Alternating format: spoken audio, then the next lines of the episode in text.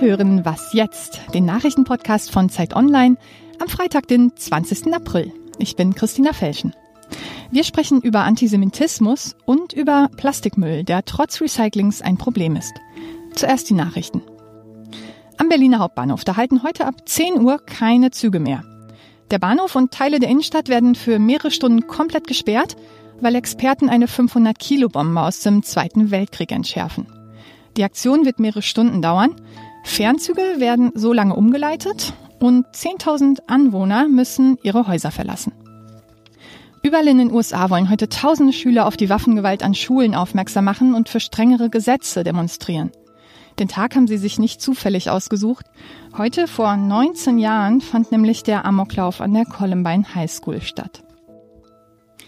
Außerdem treffen sich der Internationale Währungsfonds und die Weltbank zu ihrer Frühjahrstagung in Washington. Da geht's vor allem um den Handelskonflikt zwischen den U S A und China und die Zölle, die U S-Präsident Trump verhängt hat. Geredet wird auch über Griechenland. Das Land will ja von den E U-Finanzhilfen unabhängig werden und hofft auf einen Schuldenerlass. Dazu soll sich auch Deutschland äußern, ist ja eines der größten Gläubiger Griechenlands, und Bundesfinanzminister Olaf Scholz ist deshalb auch vor Ort. Redaktionsschluss für diesen Podcast ist fünf Uhr.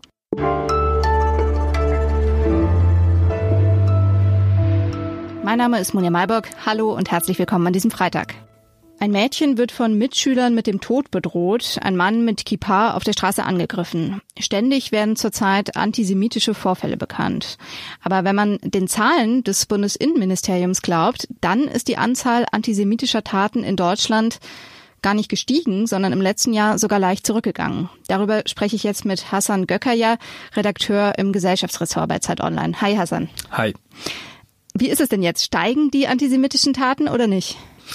Also ich habe mir die polizeiliche Kriminalstatistik angesehen und da ist es tatsächlich so, dass wir im vergangenen Jahr eintausendvierhundertdreiundfünfzig antisemitische Fälle haben, bundesweit, und das sind gut fünfzehn weniger als im Vorjahr. Also somit ist, äh, haben wir tatsächlich derzeit äh, eine Abnahme, und wenn man sich die Statistik auf die letzten sechzehn Jahre bezogen anschaut, dann kann man immer wieder merken, dass es starke Schwankungen jedes Jahr gegeben hat.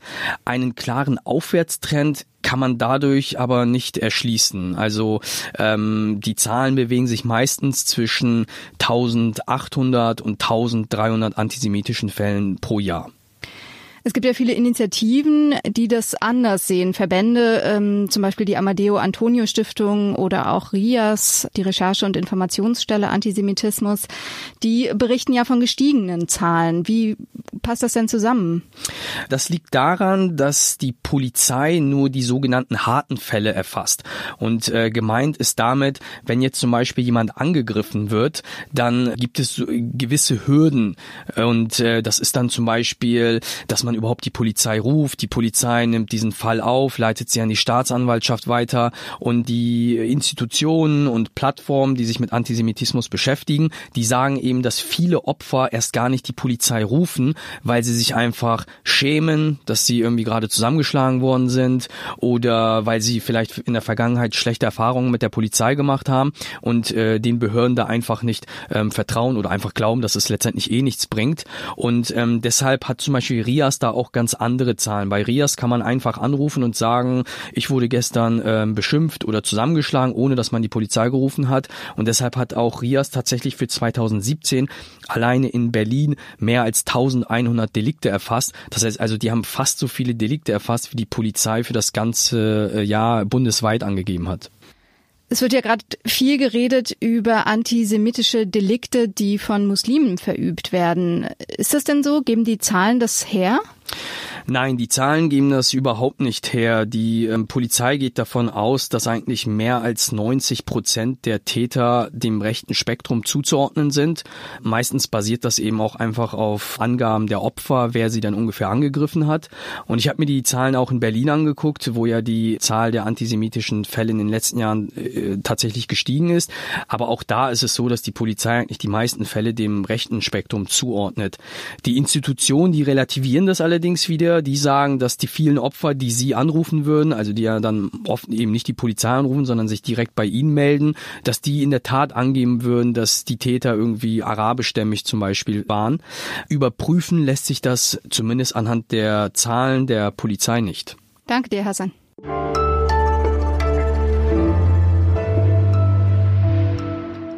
Und sonst so? Weil wir gerade bei Antisemitismus sind. In Konstanz findet heute eine Theaterpremiere statt, bei der Besucher, die ein Hakenkreuz tragen, freien Eintritt haben. Inszeniert wird, nicht zufällig an Hitlers Geburtstag, Georges Taboris Farce Mein Kampf über Hitlers Jugendzeit in Wien. Es gab mehrere Strafanzeigen gegen die Aktion. Die Staatsanwaltschaft hat aber entschieden, das sei im Sinne der Kunstfreiheit erlaubt. Das Theater sagt, es gehe darum, ein Zeichen gegen Rassismus und Antisemitismus zu setzen. Ist das jetzt geschmacklos oder mutig? Ich sage aus Berliner Perspektive, es ist vor allem ein Provinztheater, das auch mal Aufmerksamkeit will.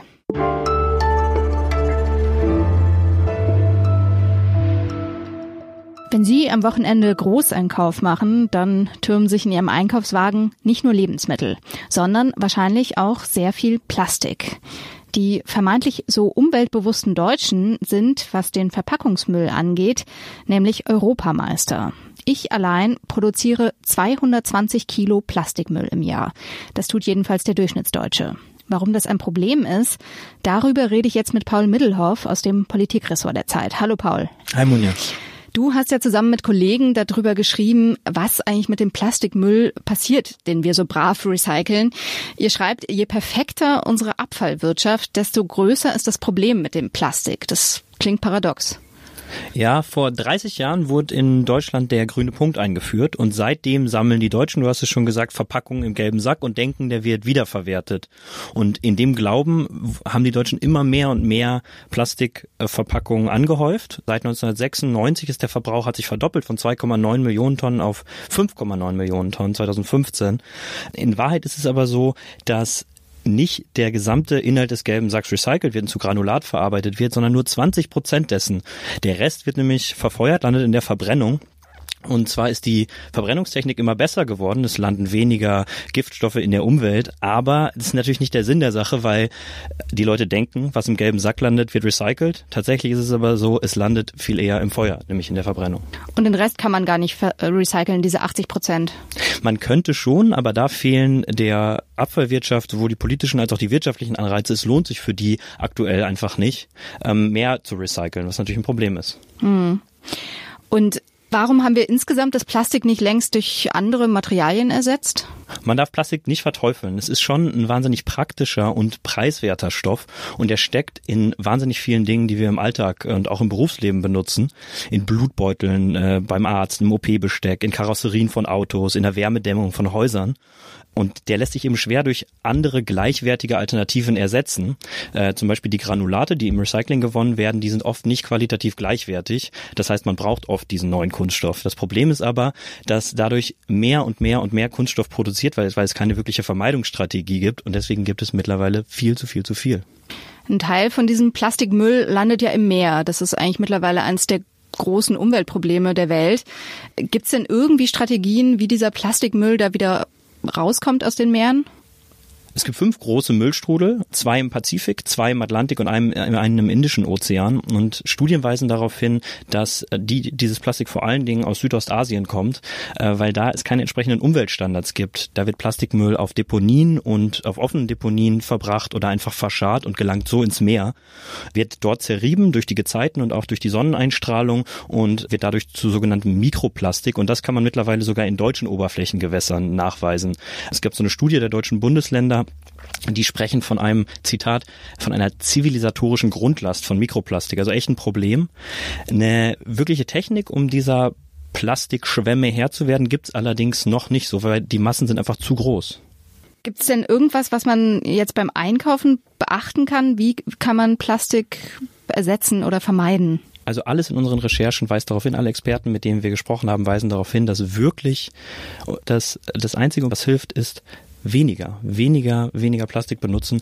Beim Einkauf im Supermarkt kann es zum Beispiel so funktionieren, dass man nicht das eingeschweißte Gemüse kauft, sondern das unverpackte und das dann in was in einem mitgebrachten Weidenkorb oder in einem Jutebeutel mitnimmt. Es gibt andere Supermärkte oder kleine Bioläden, wo man sich Nüsse, Müsli und so in, in Tupperware oder in Gläsern abfüllen kann. Das sind alles so Vermeidungsstrategien und es ist wirklich gut, darauf zu achten, weil jedes Jahr steigt diese Müllmasse in Deutschland und jeder Verbraucher kann da was tun. Du hast es gesagt, du und ich, wir verbrauchen pro Kopf zweihundertzwanzig Kilo im Jahr. Das ist eine irre Masse. Danke dir, Paul. Danke auch. Und wenn Sie mehr wissen wollen zum Thema Plastikmüll, die Geschichte von Paul Middelhoff und seinen Kollegen, die gibt's in der aktuellen Ausgabe der Zeit. Das war's bei Was Jetzt. Unsere nächste Folge gibt's am Montag. Schönes Wochenende.